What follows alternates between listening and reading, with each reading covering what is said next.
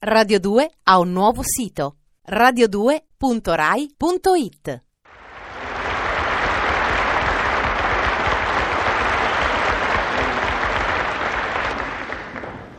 Buongiorno Torelli, buongiorno a tutti.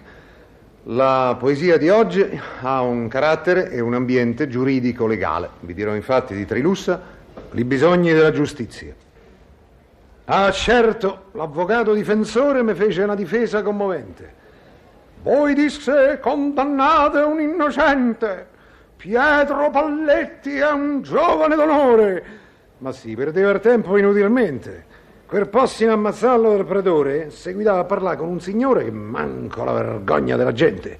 E sapete chi era? Lo strozzino che gli sconta l'effetti, tant'è vero che gli messe un papier sul tavolino. Lui li infilò nel codice penale e poi mi condannò sopra pensiero proprio a tre mesi, come la cambiale.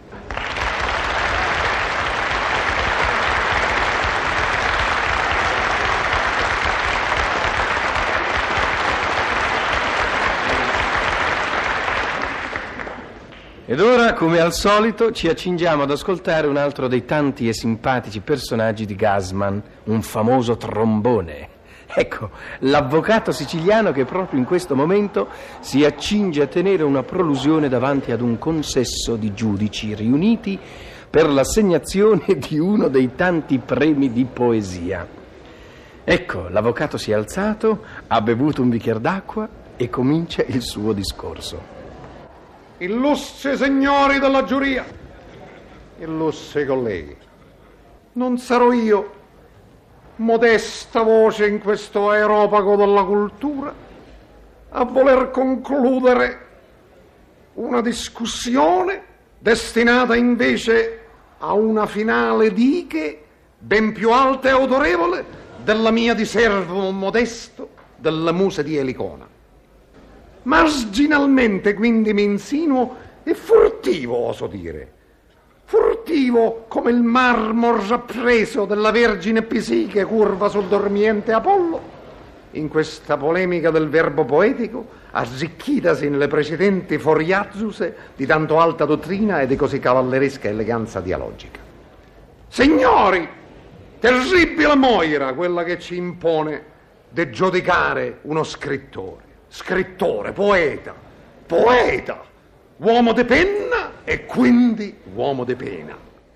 E pur tuttavia, questa è la pena e la gloria nostra, scegliere dobbiamo, eligere o portet, con un gesto di responsabilità serena e distaccati soprattutto da ogni considerazione personale o peggio dalla spietata legge dell'interesse pragmatico. Furtiva, dicevo, sarà la mia parola, e breve, Brevis, sicut brevis est nomen, come breve è il nome del poeta, che io oso proporre. All'auro già pronto nel vostro pugno per premiare il vincitore, unitamente alle 750.000 lire in assegno al portatore, notate, messo a disposizione dai generosi mecenati di questo agone dello spirito. Cicciu nicciu, tales est nome. E già sento la gorgone dell'invidia mormorare il perfido sospetto che l'origine, peraltro è vero, superbamente, solarmente isolana del mio candidato possa fare da velo alla mia recitudine di giudizio. Non hoc fuit, non questo fu. Il motore che spinse la mia mano ad afferrare fra i tanti l'aliosso ove brillava il nome di Cicciuniccio. Io apro il libro di Dante e nell'immortale canto quinto leggo solo un punto fu quel che ci vinse. Qual è questo punto? Forse, come continua a sebellare la Gorgone invida, forse il fatto, pur vero, diciamolo, che la segreteria del premio ha fatto pervenire una, una, delicata, signori, delicata e allusiva segnalazione sull'opportunità di premiare il Cicciunicciu, collegato, come sapete, maritalmente a una delle finanziatrici del premio? Io rido o forse l'offerta dello stesso Nicciu di dividere con la giuria l'ammontare materiale del premio 750.000 lire, ricordate? In caso di sua vittoria, io rido, signori, rido di tali infami sospetti. Io so che questi, signori colleghi, non sono che elementi esterni di contorno, flauti di contorno all'urgenza delle trombe in cui esploderà fra poco il vostro concertato giudizio. E furtivo come entrai mi allontano da questa pedana. Non voglio influenzarvi, voglio che il nome prorompa libero, qualis sit, quale che sia, dalle vostre labbra. Cicciunizzu dovete dire, Cicciunizzu ho il mio stesso amore per Clio, Erato e Melpomene. Mi forzerebbe a uscire dalla giuria, infermare la validità del concorso e riferirne la tesis e la lusis ad alcuni influenti amici del giornalismo vuoi insulare, vuoi continentale.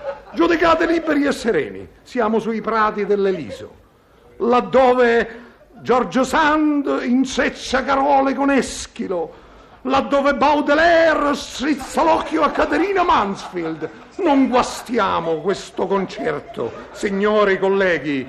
Ricordate, sopra la vostra fronte, insieme al vivido riflesso di Calliope, già si profila, già si legge, già esplode, libero e spontaneo, il nome di colui che deve vincere poche storie. Cicciu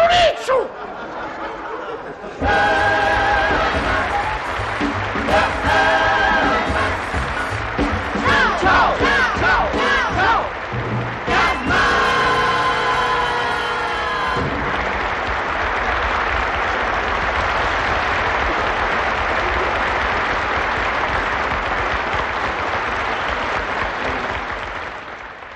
Radio 2 ha un nuovo sito radio2.rai.it